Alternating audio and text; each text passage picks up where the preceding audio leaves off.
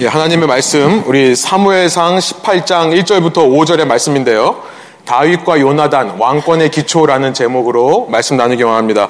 저와 여러분이 한 절씩 번갈아 가면서 읽고 마지막 절 함께 읽도록 하겠습니다. 사무엘상 18장 1절의 말씀을 제가 먼저 읽겠습니다. 다윗이 사울에게 말하기를 마침에 요나단의 마음이 다윗의 마음과 하나가 되어 요나단이 그를 자기 생명같이 사랑하니라. 그날에 사울은 다윗을 머무르게 하고 그의 아버지의 집으로 다시 돌아가기를 허락하지 아니하였고 요나단은 다윗을 자기 생명같이 사랑하여 더불어 언약을 맺었으며 요나단이 자기가 입었던 겉옷을 벗어 다윗에게 주었고 자기의 군복과 칼과 활과 띠도 그리하였더라 함께 읽습니다. 다윗은 사울이 보내는 곳마다 가서 지혜롭게 행함에 사울이 그를 군대의 장으로 삼았더니 온 백성이 합당히 여겼고 사울의 신하들도 합당히 여겼더라. 아멘. 함께 앉아서 말씀 나누겠습니다. 우리 집을 지을 때 가장 먼저 하는 것은 집의 설계라고 했습니다. 제가 preparation이라고 지난 시간에 왕권의 설계, preparation이라는 제목으로 말씀 나눴는데 블루프린트입니다. 어떤 집을 지을 것인가를 설계 도면을 그리는 것이 집의 첫 번째입니다. 하나님은 이 땅에 당신을 대신해 통치할 왕권을 세우신다고 했습니다. 킹십. 그 왕권을 통해 하나님은 하나님의 통치를 이 땅에 이루시고 싶은 거예요. 그 왕권을 세우기 위해 가장 먼저 하는 설계, 그 설계의 첫 번째가 무엇인가를 봤더니 하나님이 마음의 중심이 하나님께 향해 있는 사람을 고르시더라, 셀렉하시더라, 세우시더라. 하나님은 왕권의 처음을 마음의 중심으로부터 시작합니다. 지난 시간 다윗과 골리앗 이야기를 보면서 그 설계에 해당하는 사람의 마음의 중심에 대해 우리의 말씀을 나누었었습니다. 어떤 사람을 하나님이 택하시는가 두 가지라고 했는데요. 첫 번째는 그럴듯한 외모나 겉모습이 아니라고 그랬죠. 그 마음의 중심에 하나님의 이름으로 가는 사람. 하나님의 이름으로 간다는 것은 하나님의 영광을 위해 산다는 겁니다. 어디서 무엇을 하든 하나님의 영광을 위해 하겠다라고 하는 사람을 하나님께서 준비시키시더라. 여러분 제가 지난 시간에 말씀을 안 나눴습니다만 제가 성경 공부할 때 이 이야기를 참 많이 하는데요. 어, 제가 만들어낸 거지만 썰렁하지만 이런 얘기를 많이 했습니다. 하나님은 당신의 영광을 책임지려 하는 사람의 영광을 책임지신다. 하나님은 하나님의 영광을 책임지려고 하는 사람의 영광을 책임져 주신다는 거예요. 그런 마음으로 살 때 하나님이 우리의 삶을 인도해 주신다. 두 번째 마음의 중심은 뭐냐면 모든 전쟁이 하나님께 속했다라고 고백할 수 있는 하나님의 전적인 통치를 신뢰하는 믿음이 있을 때 하나님이 그 마음을 들어서 왕권을 세우시더라. 이것이 바로 설계 도면입니다. 하나님의 이름으로 하는 사람, 하나님의 영광을 위해 하는 사람, 그리고 하나님께 모든 결과를 내어 맡기고 자유함과 담대함을 가지고 사는 것이 설계 도면에 해당한다면 여러분 오늘 말씀은 설계 이후에 기초를 놓는 일에 대해서 얘기를 하려고 합니다. 집을 지을 때 설계가 끝났다면 다음 단계는 집의 기초를 놓는 거죠. laying a foundation. 슬라이드를 보여주시면 이런 모양입니다. 여러분 기초를 놓는 게 얼마나 중요한지요. 집 전체가 땅 위에 기반을 단단히 잡기 위해 이 기초, foundation이 필요하고요. 이 기초는 집이 흔들리지 않게끔 견고하게 서 있게끔 도와줄 뿐만 아니라 지진이라든지 홍수와 같은 disaster, 이런 자연재해로부터 보호하는 겁니다. 그리고 또 하나는 상하수도, 이 water sewer, 상하수도 또 전기 등의 기반을 다져서 집에 물과 전기가 잘 흘러갈 수 있게 돕는 것이 foundation의 목적이에요. 여러분 기초만 잘 놓아도 집 건축의 절반은 한 거다라는 말에 있을 정도로 기초를 하는 것이 너무나 중요합니다. 그렇듯이 하나님께서 이 땅에 당신을 대신해서 통치할 왕권을 세우시는 데 있어서 너무나 중요한 기초를 이제 놓으십니다. 우리가 살펴볼 다윗과 요나단의 이야기가 바로 그 기초에 대해 말씀하신다라고 믿는 것입니다. 사무엘상 17장에서 다윗은요, 블레셋의 거인 장수인 골리앗과 싸워 이깁니다. 다윗의 능력으로 했던 것이 아닙니다. 다윗이 평소에 돌팔매를 열심히 연습해서가 아니라고 그랬죠. 하나님의 이름으로 나아갔고 모든 결과를 하나님께 맡겨드리는 마음으로 전쟁은 하나님께 속한 것이다라는 고백으로 나아갔기 때문에 하나님께서 그를 도우셔서 하나님의 영이 그와 함께 하셔서 거대한 적을 싸워 이길 수 있게 된 겁니다. 이 사건으로 말미암아 다윗은요 민족의 영웅이 됩니다. 아주 유명한 사람이 되어버려요. 그런데 사울이라는 사람의 반응이 참 재미있어요. 사울은요 원래 다윗을 골리앗에게 싸우러 가는 것을 허락하면서 다윗에게 별로 관심을 두지 않았던 사람입니다. 아니 그의 반응을 보면 다윗에 대한 기대가 조금도 없었던 것 같아요. 그런데 다윗이 골리앗을 쓰러뜨리니까 사울의 태도가 180도 변합니다. 여러분 오늘 본문이요. 다윗이 사울에게 말하기를 마침에라고 되어 있는데 어떤 말인가? 어떤 말을 하는 것을 마쳤는가? 앞에 58절, 17장 58절에 이런 말씀이 있었습니다. 사울이 그에게 묻되 소년이여 누구의 아들이냐 하니 다윗이 대답하되 나는 주의 종 베들레헴 사람 이세의 아들이니다 하니라. 이 말이 있고 나서 오늘 본문 이 말을 마치니까 이제 사울의 반응이 나타나는 건데요. 여러분 누구의 아들이냐라는 것을 이제서야 묻는 거예요. 원래 사울은 다윗을 알고 있었습니다. 바로 이 앞에도 17장 30절에 보면 33절입니다. 17장 33절에 가보시면 다윗이 골리앗과 싸우러 나가겠다라고 하는데 사울이 그를 말리면서 그에게 너는 어린 소년에 불과하지 않느냐? 너는 어린 소년이다. 네가 어떻게 싸워 이길 수 있느냐? 이미 다윗에 대해서 알고 있는 사울이에요. 그 전에 16장에 보면 사울에게 악한 영이 임할 때마다 다윗이 가서 수금, 이 기타, 지금 말하면 기타입니다. 하프입니다. 하프로 연주를 해줬었어요. 이미 알고 있는데 이제서야 누구의 아들이냐 묻는 것. 여러분 그 당시 사회에서 누구의 아들이냐라고 묻는 것은 오늘날 너 last name이 뭐냐, 성이 뭐냐라고 묻는 것과 마찬가지입니다. 그 사람에 대해 이제서야 진지한 관심을 보이는 거예요. 여러분 한국 옛날을 보면 아시겠습니다만 어떤 사람에 대해서 이 사람을 더 자세히 알고 싶을 때 당신 성이 어디유? 박씨인데요. 그러면 어느 박씨유? 제가 충청도 쪽이라서 이렇게 얘기를 하죠. 당시 이스라엘 고대 사회도 마찬가지였습니다. 아버지가 누구냐라고 믿는 것이 그 사람에 대한 진지한 관심이 시작되는 포인트예요. 자기를 소개할 때 아버지의 이름을 항상 소개했습니다. 앞서 17장 33절에서 사울은요, 어린 소년이라고 다윗을 무시했는데, 그때 다윗이 뭐라고 했습니까? 17장 34절, 35절에 보면, 여러분 성경책 있으면 한번 보세요. 17장 34절, 35절에 보면, 당신이 나를 어린 소년이라고 하지만, 저는 저의 아버지의 양을 칠 때, 이렇게 얘기합니다. 저는 아버지의 양을 칠 때, 사자와 곰이 공격해오면 그들과 맞서 싸운 적이 있습니다. 이렇게 얘기를 해요, 자기를. 그때 관심이 있었으면 물어봤겠죠. 네 아버지가 누구냐? 아버지 얘기가 나왔는데요. 근데 그때 침묵하던 사울이 놀라운 승리를 거둔 이후에야 성을 물어본다는 겁니다. 아버지가 누구냐? 그 블레셋 사람들의 종이 될 뻔한 이 큰 위험을 벗어나고 나서야 그제서야 다윗을 알아보고 다윗에게 관심을 가지더라라는 거죠. 그래놓고 2절에 보니까 오늘 본문 2절에 보니까 이렇게 합니다. 2절 보여주세요.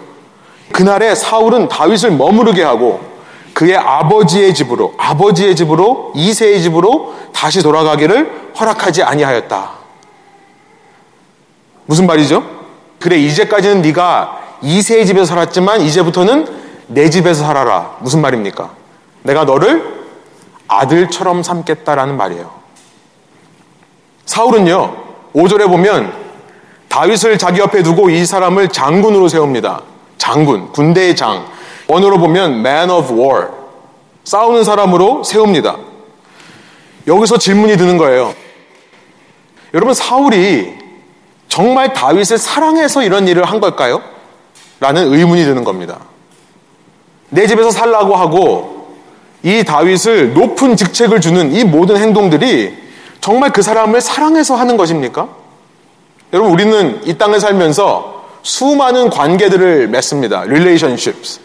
수많은 사람과 다양한 관계를 맺어요. 다양한 사람의 친구가 되기도 하고요. 요즘은 뭐 남자친구, 여자친구, 남친, 여친이 아니라 남사친, 여사친, 남자 사람 친구, 여자 사람 친구도 있고 뭐 영어도 뭐 BF, BFF 뭐 이렇게 있잖아요.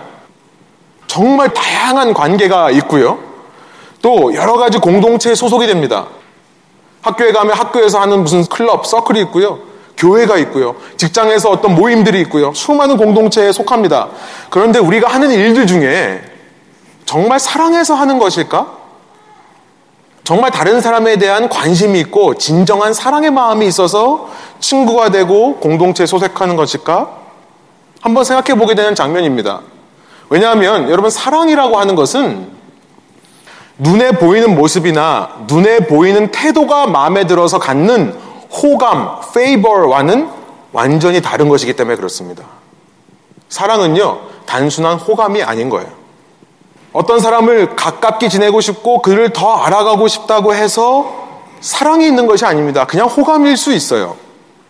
사랑은 이것과는 전혀 다른, 전혀 다른 깊은 차원의 이야기가 사랑입니다. 여러분, 오늘 우리가 살아가고 있는 이 시대는요, 한마디로 말하면, 슬라이드를 보여주시면, 소비자적인 시대다라고 할 수 있을 거예요. consumerism. The age of consumerism. 소비자적이다. 좀 어려운 말이죠. 소비자적이다는 것을 쉽게 말하면 저는 이 두 가지로 이야기할 수 있다고 생각합니다. 하나는요, availability예요. 또 하나는 affordability입니다. affordability. availability. 모든 것을 쉽게 구할 수 있는 것. 그리고 affordability는요, 쉽게 구할 뿐만 아니라 싸게 구하는 것. 그것을 가지고 있는데 cost, 비용이 많이 들지 않는 것을 가리켜서 affordability라고 하죠. 모든 것을 쉽게 구할 수 있게 하고 모든 것을 싸게 구할 수 있게 하는 것이 consumerism입니다. 소비주의적인 문화예요. 자본주의, capitalism이 외치는 것이 무엇입니까? 우리가 모든 것을 available하게 만들고 쉽게 구할 수 있게 만들고 모든 것을 affordable하게 만들면 수요와 공급 곡선에 의해서 모든 사람이 가질 수 있는 적정량의 price를 정해서 많은 사람이 가질 수 있게 하면 좋은 사회가 된다는 것을 capitalism이 얘기하는 겁니다. 그러면서 우리 인간에게 있어서 너무나 중요한 가치조차 소비자화 시키는 것은 아닌가 생각이 드는 거죠. 사랑마저, 관계, relationship마저 사람들이 available 하냐, affordable 하냐로 판단한다는 겁니다. availability 무슨 말입니까? available to my favor. 나에게 호감이 드는 모습이 있어야만 사랑하게 되는 거예요. available 한 겁니다. available to my favor. affordability가 뭡니까? affordable to maintain 혹은 to keep my favor. 내 호감을 유지할 수 있는데 별 노력이 들지 않으면 사랑한다고 느끼는 거예요. 여러분, 왜 많은 사람들이 잠깐 관계를 맺었다가 곧 그 관계에서 벗어나려 하는 걸까요? 왜 헤어지는 일들이 있는가요? 왜 관계에 어려움이 오면 자꾸 다른 데로 한눈을 팔거나 혹은 그 관계를 아예 벗어버리려고 하는 겁니까? 사랑을 어쩌면 소비자적인 태도로 접근하기 때문이다. 라는 말씀을 드리고 싶은 겁니다.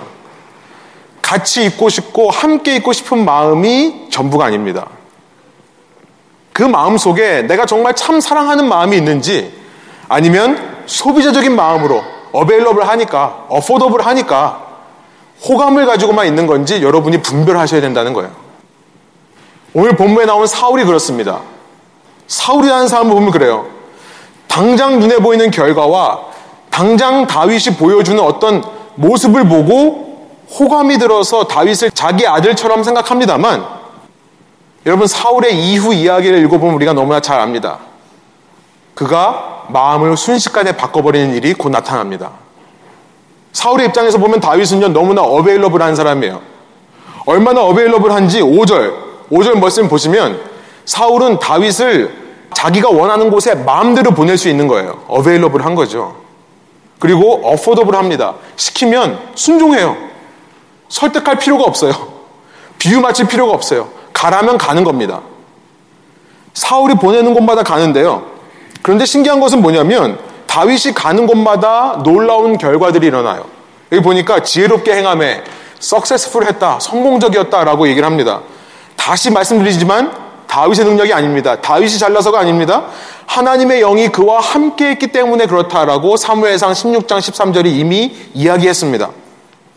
하나님께서 당신의 왕권을 세우시기 위해 다윗을 사용하셔야 되니까 이런 일들이 있는 거죠.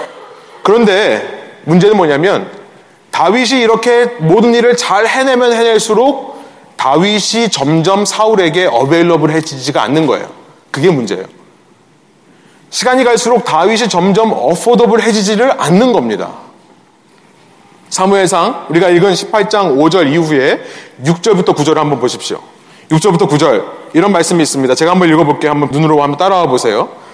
무리가 돌아올 때 그렇게 나아가서 사울이 말한 대로 전부 한 일을 하고 마치고 돌아올 때 곧 다윗이 블레셋 사람을 죽이고 돌아올 때에 여인들이 이스라엘 모든 성읍에서 나와서 노래하며 춤추며 소고와 경세를 가지고 왕 사울을 환영하는데 사울을 환영하는 겁니다. 그런데 어떤 노래를 부르냐면 여인들이 왜 이런 노래를 부르는지 모르겠어요. 여인들이 뜨놀며 노래하며 이르되 사울이 죽인 자는 천천히요 다윗이 죽인 자는 만만이로다 하는지라. 사울이 죽인 사람의 단위가 thousand, 천 단위라면 다윗이 죽인 사람의 단위는 ten thousand, 만 단위더라. 사울이요, 8절에 보니까 이 말을 듣고 마음에 불쾌하여 심히 노했다 이렇게 되어 있습니다. 노하고 나서 구절 어떻게 됩니까? 이날 후로 사울이 다윗을 주목하더라. 세 번역으로 보니까 어떻게 번역을 하고 있냐면 그날부터 사울의 다윗을 향한 시기와 질투가 시작되었다 이렇게 번역을 해요. kept eye on David입니다. 여러분 사울이 어떤 사람이었습니까? 사람의 인정에 목숨을 거는 사람이에요. 그래서 사람들 앞에서 쇼를 할 수 있는 제사를 드리며 예배를 드리며 쇼를 할 수 있는 사람이에요. 그런데 다윗의 인기가 올라가니까 어베일러블 하지 않아요. 어포더블 하지가 않아요. 그 다윗의 인기에 시기와 질투의 마음, 분노의 마음이 생겨나는 겁니다. 여러분 우리는요 이것이 어쩌면 그냥 인간적인 마음이다라고 얘기할 수도 있어요. 사람들은 인지상정, 사람들이 갖고 있는 마음은 다 그렇다. 옆에 있는 사람이 잘 되면 샘나고 어떻게 이제 내리고 싶고 여러분 그렇게 말할 수 있습니다만 고린도전서 13장은 뭐라고 말씀하십니까? 고린도전서 13장 참 사랑은 분노하지 않는다라고 말씀하십니다. 참 사랑이라면 시기와 질투를 하지를 않아요. 그저 나에게 도움이 되는 존재니까 내 옆에 두고 싶었던 것 뿐이에요. 사랑이 아니었습니다. 나에게 전적인 복종을 하는 쉬운, 편한 상대이기 때문에 내 아들 삼으려고 했던 거예요. 정말 아들로서 사랑했던 것은 아니었습니다. 사랑은 아니었던 거라는 것을 우리가 알게 되는 거죠. 그런데 이런 이야기 속에서요. 우리의 인지상정, 우리의 모든 익스펙테이션을 뒤집어 엎는 한 인물이 나타납니다. 소비자적인 태도로 사람을 대하는 사랑을 소비자적인 태도로 대하는 그래서 조금이라도 마음에 안 들면 분노와 시기 질투가 일어날 수밖에 없는 이것이 내 솔직한 마음이다라고 외치는 수많은 사람들 속에 한 사람 정말 이상하게 그렇지 않은 사람이 나타나는 겁니다. 그가 누굽니까? 요나단, 저나단이라고 하는 인물이에요. 3절, 4절. 우리 다시 한번 한 목소리로 한번 읽어볼까요? 3절, 4절입니다. 요나단은 다윗을 자기 생명같이 사랑하여 더불어 언약을 맺었으며 요나단은 자기가 입었던 겉옷을 벗어 다윗에게 주었고 자기의 군복과 칼과 활과 띠도 그리하였더라. 요나단이라는 사람은요, 이 사울의 첫 번째 아들입니다. 맏아들이에요. 첫 아들이라는 얘기는 뭐죠? 이제 사울의 뒤를 이어 왕이 될 수 있는 사람이라는 거예요. 그러니까 사울의 입장에서 다윗을 보면서 질투하는 것보다 요나단의 입장에서 다윗을 보면서 질투하는 게 더 클 수 있는 상황이죠. 사울이 만일 이 전쟁에서 용감히 싸운 다윗을 데리고 집에 들어왔다 생각해 보세요. 그리고 이젠 너는 내 아들이다. 마치 그가 자기 아들인 것처럼 마치 사울이 다윗의 아버지인 것처럼 하는 말을 했다면 여러분 세상 모든 사람들 중에 가장 먼저 다윗을 미워하고 가장 먼저 시기하고 분노해야 될 사람은 전하단이에요. 그래도 된다라고 할 수도 있겠습니다. 인지상정으로 봤을 때는요. 여러분 오늘 애가 있으신 분들 집에 들어가시면서 애 하나 데리고 들어간다고 생각해 보세요. 우리 애들이 뭐라고 그럴까요? 그게 인지상정이죠. 설명해 주지 않으면 아마 단단한 오해를 하고 질투할 겁니다. 여러분 집에 들어가면서 그랬다면 다윗을 보면서 가장 미운 마음에 들어야 될 사람. 그래서 이 긴 시기와 질투의 역사를 써내려가야 되는 사람은 사울이 아니라 사실은 유나단이었던 거예요. 그런데 어떻게 그가 그러지 않을 수 있을까요? 어떻게 된 일인지 유나단은요 다윗을 3절 다시 보여주세요. 자기 생명처럼 사랑했다. 아니 아버지가 천천히고 이 사람이 만만이라고 하면 아버지 분노할 때 같이 분노해야 되고 같이 시기 질투해야 되는데요. 어떻게 이런 반응을 보일 수 있을까요? 언약을 맺었대요. 어떤 언약이었을까요? 내가 너를 영원히 해치지 않겠다. 내가 너를 영원히 사랑하겠다라는 언약이었겠죠. 게다가요, 4절 다시 보여주시면 겉옷을 줍니다. 왕자가 입는 옷을 입혀주는 거예요. 얘가 언제 치고 들어와서 내 왕자리를 뺏을까 걱정하는 게 아니라요. 오히려 네가 왕이 되고 싶으면 내가 너 밀어줄게. 너가 왕이 되라. 그리고 자기의 군복과 칼과 활도 준다는 겁니다. 여러분, 여러분의 아이가 이랬다면 여러분 어떤 반응을 보이실 겁니까? 뒤통수 한 대 치면서 야, 너 미쳤어? 너 내가 너 하라고 준 건데 너 왜 주면 어떻게 해? 야, 세상은 그렇게 호락호락한 데가 아니야. 너 정신 똑바로 차려야 돼. 경쟁에서 싸워 이기려면 너 강해져야 돼. 네거 절대 뺏기지 마. 여러분 이러시겠습니까? 아니면 야, 너 참 잘했다. 너 내가 준 거 그렇게 주면 아빠가 더 좋은 거 줄 수 있어. 라고 반응하시겠습니까? 그럼 저는요, 이런 아이로 키워내고 싶어요. 저희 아이들을요. 요나단 같은 아이로 키우고 싶습니다. 하나님께서 당신을 대신해서 이 땅에 다시 왕권을 세우시는데요. 그 왕권의 기초가 무엇인지 이제 그 답을 공개할 때가 됐습니다. 그 왕권의 기초가 무엇인지 그것은 뭐냐면 3절이에요. 다른 사람을 자기 생명처럼 사랑하는 것을 통해 하나님은 이 땅의 대리자, 당신을 대신해 통치할 왕, 왕을 세우시고 그 역사를 기초를 세우신다. 다른 사람을 자기 생명같이 사랑하는 것, 이것이 하나님이 세우시는 왕권의 기초라는 겁니다. foundation이라는 거예요. 하나님께서는요, 우리의 삶에도 마찬가지로 역사하고 싶어 하십니다. 오늘 우리의 삶에도요. 베드로전서 2장 9절을 보니까 우리를 가리켜서 너희는 왕 같은 제사장이다. 너희가 예수를 믿을 때 너희는 어둠의 나라에서 빛의 나라로 옮겨와서 왕 같은 제사장, 택하신 족속 왕 같은 제사장, 거룩한 나라 그의 소유된 백성이 된다라고 말씀을 하세요. 무슨 말입니까? 하나님께서 우리 삶에 우리가 왕처럼 우리가 원하는 것들을 결정해 살 수 있는 우리에게 권위를 허락하셨다는 의미예요. 그런 왕 같은 제사장인 우리들을 통해 하나님은 당신의 뜻이 하늘에서 이루어진 것 같이 땅에서도 이루어지기를 원하시는 거예요. 우리가 무조건 종처럼 하나님의 말씀을 듣고 순종하는 모습이 아니라 우리가 자율적으로 결정해서 살아가되 하나님의 음성에 귀를 기울이고 왕, 진정한 왕이신 하나님의 왕처럼 결정을 내리시기를 원함을 통해 하나님의 통치를 우리 삶 가운데 이루시는 거라고요. 그런데 그 모든 일의 기초가 되는 것이 사랑이라는 것을 말씀드리는 겁니다. 사랑. 그냥 호감이 아니에요. 호기심이 아닙니다. 그냥 관심이 아니라 서로가 서로를 뭐같이요? 자기 생명같이 사랑하는 사랑. 그 사랑을요, 3절에서 언약으로 표현을 합니다. 언약. covenant. 언약의 정의가 3절에 나와 있어요. covenant란 뭐냐면요. 그냥 promise가 아닙니다. 다음 슬라이드 보여주시면 언약이라는 것은 loving others as own soul, own self. 다른 사람을 자기처럼 사랑하는 것. 여러분 이게 확 와 닿으세요? 무슨 의미인지요? 확 와닿지 않죠. 요즘 시대에 너무나 생소한 개념이에요. 내 것을 챙겨야 되고 be you, 너 자신이 되는 게 중요한 이 시대에서 covenant라는 개념은 이해가 되지 않습니다. 다른 사람을 나처럼 사랑하라고?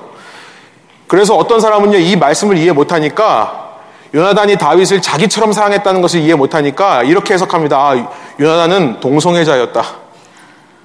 이 말 하는 사람이 얼마나 많은지 모르겠어요.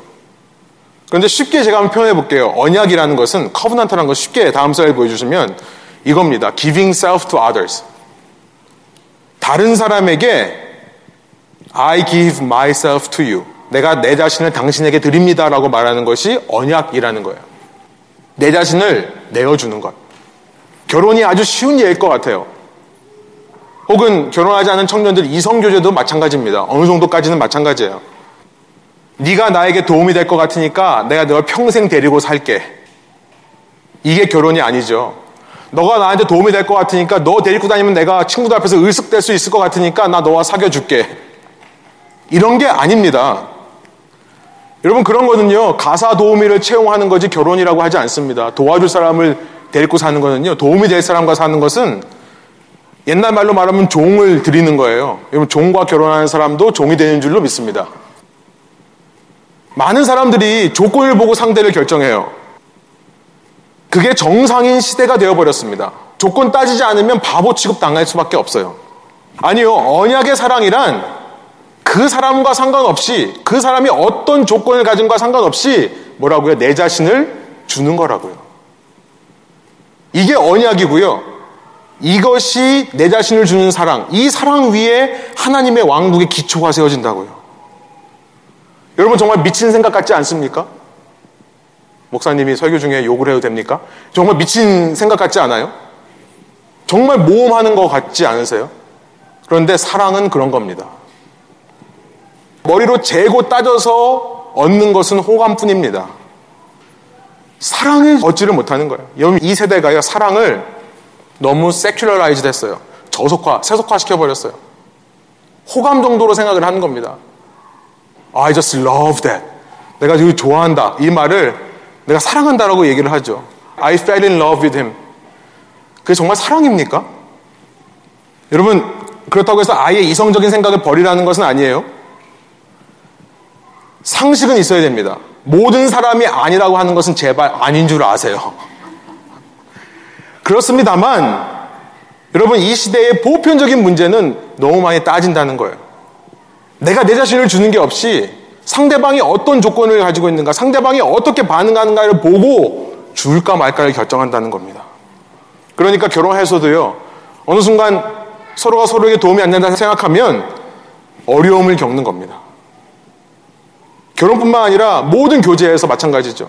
공동체의 소속도 마찬가지입니다. 그래서 어떻게 생각합니까? 다른 사람 만나면 문제가 사라질 거다. 이건 착각 정도가 아니라 과대망상이라고 할 수 있을 거예요. 여러분 공동체를 이루는데도 똑같은 원리가 적용된다고 생각이 듭니다. 교회 공동체 여러분 전에는 저희 교회가 처음 오셔가지고 교회 등록하실 때 아마 여러분 중에 저하고 그거 하신 분들이 있을 거예요. 멤버십 클래스라고 그래서 저와 함께 이렇게 앉으셔가지고 언약을 하는 과정이 있었습니다. 그 언약의 내용은 뭐냐면 마찬가지예요. 이 교회가 어떤 모습을 보여서 내가 헌신하겠다가 아니라 그거와 상관없이 내가 하나님과 목회자 앞에서 이 공동체에 내 자신을 드리겠습니다를 서약하는 과정이 있었어요. 지금은 편의상 그거 하고 있지 않지만요. 저는 이렇게 생각합니다. 여러분 공동체를 이룰 때 있어서 사랑의 언약이 없으면 어떻게 하나님의 왕권이 그 공동체 가운데 살아있다라고 얘기할 수 있겠는가? 편의상 가입만 하는 겁니다.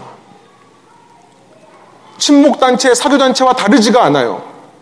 가입해놓고 마음 내키면 가요. 마음 안 내키면 안 갑니다. 바쁜 일 있으면 안 가요. 등록해놓고 가입해놓고 뭔가 서비스를 바랍니다. 바라기만 해요. 그러다가 조금 뭐가 마음에 안 들면 비판하고 분노하고 탈당을 하는 여러분 이것은 사교단체고 친목단체죠. 그리스도의 몸이 될 수는 없는 겁니다. 여러분 질문이 생겨요. 제가 좀 부담드리는 말을 드렸는데요. 질문이 생겨요. 그러면 어떻게 이런 사랑을 이룰 수 있을까요?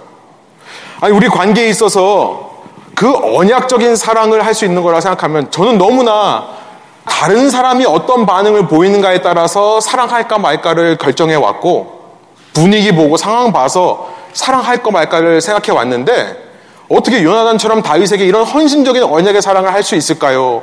라는 질문이 생기는 거죠. 여러분 그 답이 바로 1절에 있습니다. 그래서 제가 1절을 스킵해서 아껴둔 겁니다. 우리 1절 다시 한번 한 목소리로 읽어보겠습니다. 다윗이 사울에게 말하기를 마침에 요나단의 마음이 다윗의 마음과 하나가 되어 요나단이 그를 자기 생명같이 사랑하니라. 여러분 요나단의 마음이 다윗의 마음과 하나가 되었다라는 이 말 속에 답이 들어 있습니다. 사랑하는 여러분 저는 이 표현만 보면요 마음이 뛰어요. 이게 사실 제가 교회 개척한 이유거든요. 요나단의 마음이 다윗의 마음과 하나가 되었다. 가슴이 뛰어요. 마음이라는 이 단어는요, 히브리 말로 네페시라는 단어입니다. 네페시. 이 네페시라는 말을 들으면 제일 먼저 생각나는 것은 이 말씀이 네페시라는 단어가 처음 나온 창세기 2장 7절이에요. 창세기 2장 7절로 가봅니다. 세 번역이에요.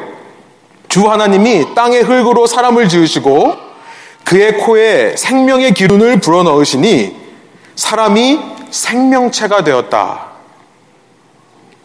하나님께서 사람을 처음 만드실 때 창세기 2장은 뭐라고 말하냐면 하나님이 다른 동물들을 만들 때와 마찬가지로 똑같이 흙으로 지었대요, 사람을.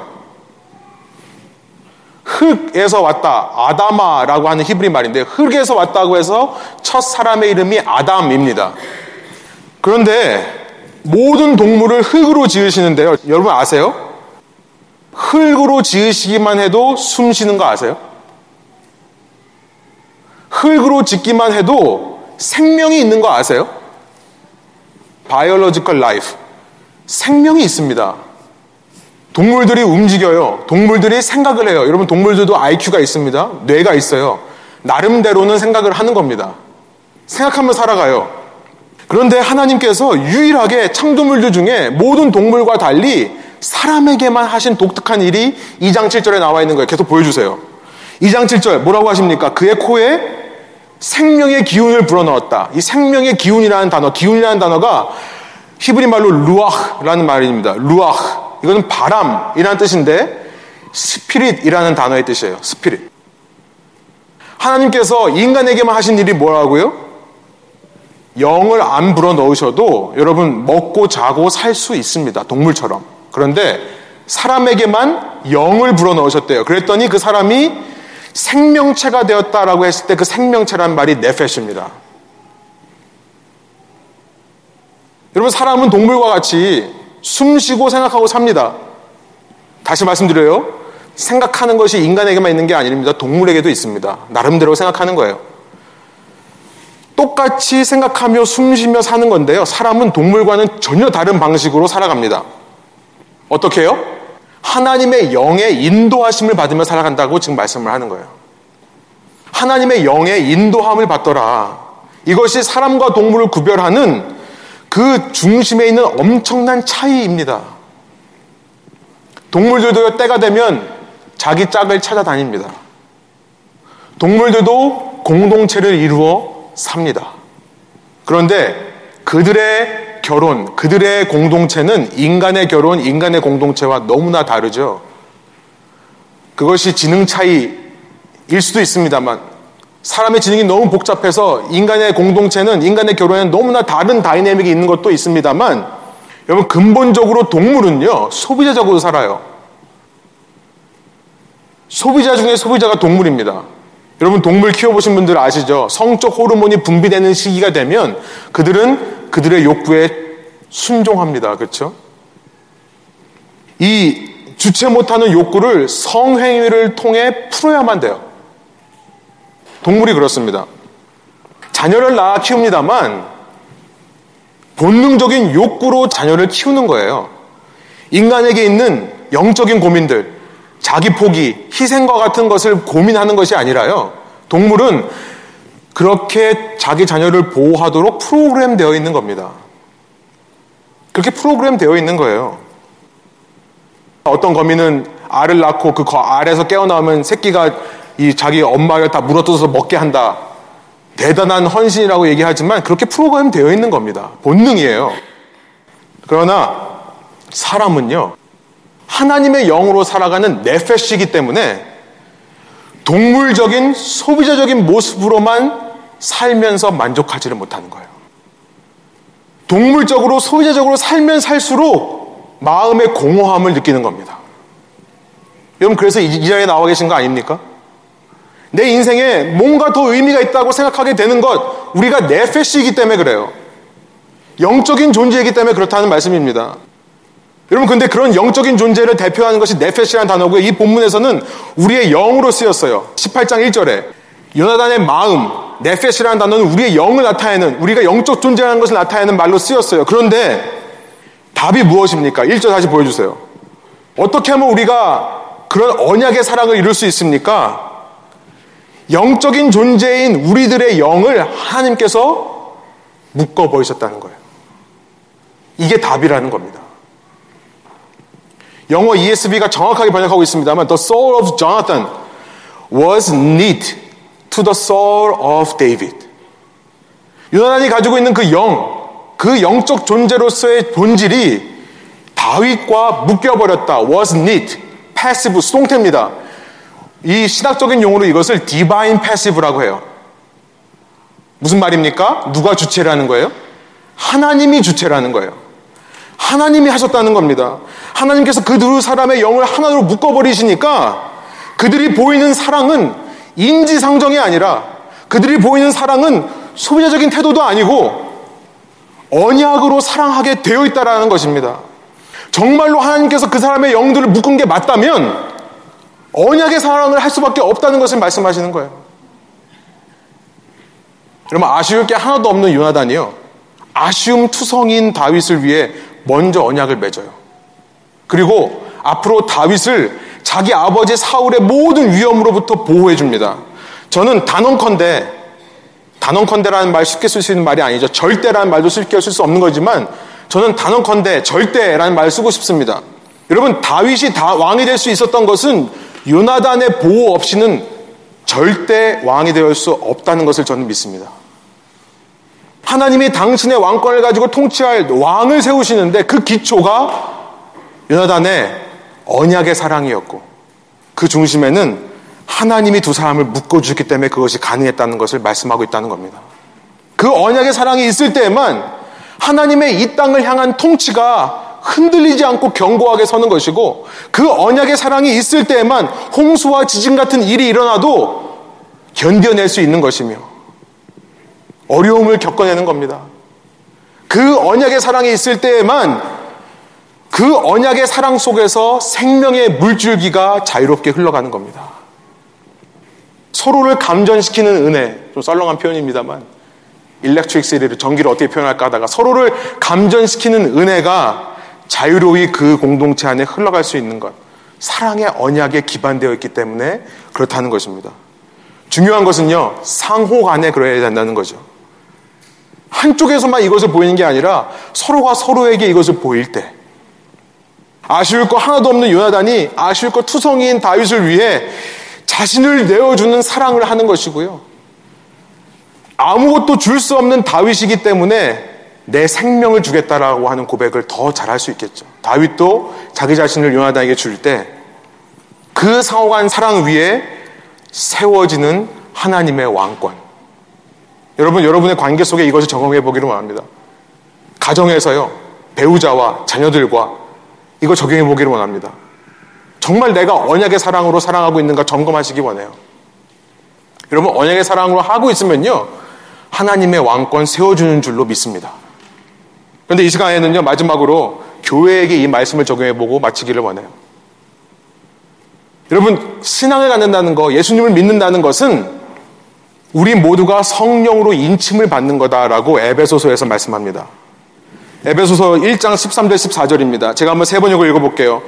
여러분도 그리스도 안에서 진리의 말씀, 곧 여러분을 구원하는 복음을 듣고서 그리스도를 믿었으므로 여러분, 여러분께서 예수님의 사랑의 메시지, 그 은혜의 메시지인 복음을 듣고 나면 예수님을 믿게 돼요. 그런데 그때 어떤 일이 벌어지냐면 성령의 날인을 받았습니다. Sealed with the promised Holy Spirit. Seal이라는 거 아시죠? 이 어, 녹여가지고 딱 붙이는 겁니다. 예수님을 고백하는 순간, 믿는 순간 성령과 씰이 되어 버리는데요. 여러분, 재밌는 게 뭐냐면 이 성령과 인치심을 받은 대상이 누군가를 보니까 한 개인이 아니더라는 거예요. 교회 공동체입니다. 지금 13절에서 여러분, 에베소에 있는 교회 공동체를 향해 말씀하는 거고요. 대명사가 복수입니다. 위에요. 14절입니다. 이 성령은 하나님의 소유인 우리가 완전히 구원받을 때까지 여러분 다시 말씀드립니다. 구원은 여러분 각자가 구원받는 게 아니에요. 여러분 각자 각자가 예수님 믿고 구원받는 게 아닙니다. 그렇게 예수님을 각자 개인적으로 구주로 고백하는 사람들의 모임이 함께 구원을 받는 겁니다. 공동체의 구원이에요. 교회의 구원입니다. 예수님의 몸의 구원이에요. 하나님의 소유인 우리가 완전히 구원받을 때까지 우리의 상속의 담보이시며 우리로 하여금 하나님의 영광을 찬미하게 하십니다. 교회 공동체를 떠나서는 구원이 있을 수 없다는 것을 지금 말씀하고 있습니다. 그런데 4장에 가보면 그렇기 때문에 교회에게 권면하는 메시지가 이어집니다. 에베소서 4장의 1절부터 4절입니다. 그러므로 주님 안에서 갇힌 몸이 된 내가 이 감옥 속에 있는 바울이 여러분에게 권합니다. 여러분은 부르심을 받았으니 그 부르심에 합당하게 살아가십시오.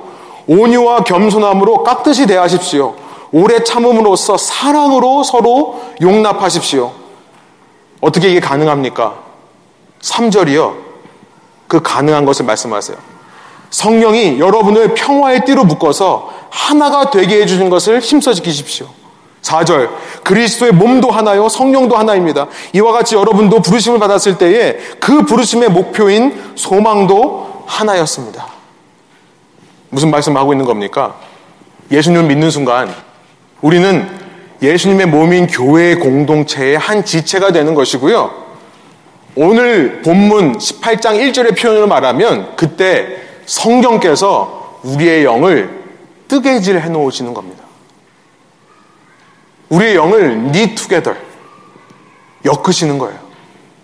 그래서 교회를 이루는 한 사람 한 사람 한 사람 한 사람 서로가 서로에게 요나단이 다윗에게 보여준 언약의 사랑으로 사랑을 하게 되는 겁니다. 내 자신을 먼저 주는 걸로 시작하는 거예요. 당신은 일을 맡았으니까 당신은 직분을 가지고 교회에 섬기니까 나를 좀 사용해 주십시오. 나를 사랑해 주십시오가 아니라 그렇게 성령께서 영으로 묶은 사람들이라면 내가 먼저 내 자신을 드린다는 겁니다. 성도 서로 가네요. 여러분 저는 우리 순장 순모님들을 위해서 한마디 좀 드리고 싶습니다. 작년에 교회에 어려움을 겪고 난 이후에 순장 순모님들 제가 생각할 때마다 너무 감사한 마음이 들어요. 팀장님도 마찬가지입니다. 정말 교회를 사랑으로 섬기시는 모습 너무나 감동이 됩니다. 바쁘신데도 집을 오픈하고요. 바쁘신데도 음식 해와서 헤매기는 모습 보면 정말 예수님의 사랑으로 섬기는구나 생각이 들어요. 여러분 순원 대신 여러분께 말씀드리고 싶어요. 여러분 사랑을 받는 자리에만 계시지 마십시오. 받은 사랑을 여러분 그 사랑을 여러분도 표현하고 섬겨드려야 돼요. 목회자도 마찬가지라는 말씀을 드리고 싶습니다. 저 잘해주세요 이란 얘기가 아니라요. 어저께 제가 이 지역교회에 EM 목회자, 유스 패스터들 모임이 있다고 해서 제가 갔습니다. 어, 제가 가니까 자기네끼리는 막 이러고 막, 어, 왔어. 막 이렇게 인사하는데 저한테는 어, 안녕하세요. 이러더라고요. 근데 어떤 한 분이 자기가 한인 이민교회에서 5년 동안 EM 패스터로 섬겼다가 정말 다시는 목회하지 못할 줄로 알았다고 그만두고 나왔을 때 하나님의 콜링 그래서 1년 반 동안 쉬었어만 됐었다고 제가 그때 정말 목회를 아예 떠나려고 했었는데 하나님이 기적적으로 회복시켜 주셨다는 고백을 들었습니다. 왜 이런 일이 있겠습니까? 아, 목회자가 돈 받고 사역하는데 제대로 해야지. 여러분, 사랑은요, 주기만 하면 고갈됩니다. 목회자도 사랑의 대상이라는 걸 기억해 주셨으면 좋겠어요. 제 얘기를 하는 것이 아니라, 제 얘기도 조금 있습니다만, 저는 어저께 그분이요. 우리 제가 전우사님 얘기를 허락받지 않고 얘기한 거 죄송한데 우리 전우사님 보고 그러시더라고요. 패스터 조, 너 2년 전에 봤을 때랑 얼굴이 너무 달라져 있다고. 그래서 무슨 일이냐 그래서 제가 그랬습니다. It's because of me.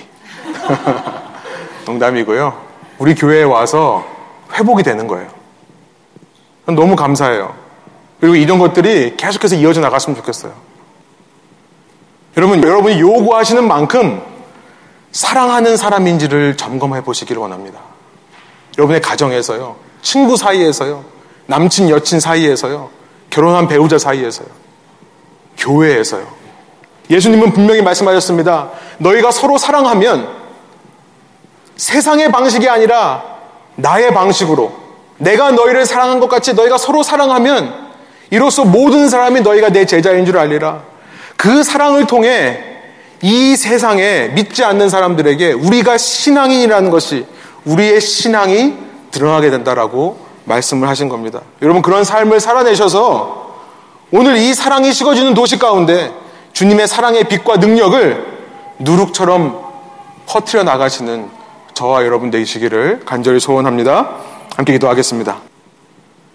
하나님 이 시간 저희가 말씀을 묵상하며 말씀 속에서 하나님의 왕권의 기초에 대해 배웁니다. 주님, 주님께서 예수님을 믿는다고 고백했을 때 저의 영을 하나로 뜨개질 해주셨사오니 주님, 저희가 서로가 서로를 바라보며 불만이 있고 서로가 서로를 바라보며 부족함이 있다 하더라도 주님께서 우리를 사랑하신 것처럼 서로 사랑하는 관계 되게 하여 주옵소서. 내가 먼저 내 자신을 상대를 위해 드리는 그 상대가 변해서가 아니라 달라져서가 아니라 내가 아직 죄인 되었을 때에 예수께서 우리를 위해 이미 죽으심으로 우리에 대한 하나님의 사랑을 확증하신 것처럼 우리도 우리 자신을 서로에게 주는 관계 되게 하여 주옵소서. 기대하기 전에 먼저 주게 하여 줄 때에 주님 그런 모습을 통해 저희가 서로 회복되고 서로 사랑으로 하나가 되길 줄을 믿사오니 주님 이 공동체에 주님께서 날마다 사랑으로 연합되게 하여 주시며 그 사랑의 연합이 누군가에게 복음의 빛을 흘려보내는 통로로 사용되게 하여 주옵소서 그렇게 하실 주님을 믿고 찬양드리며 예수 그리스도 이름의 영광을 위하여 기도합니다. 아멘.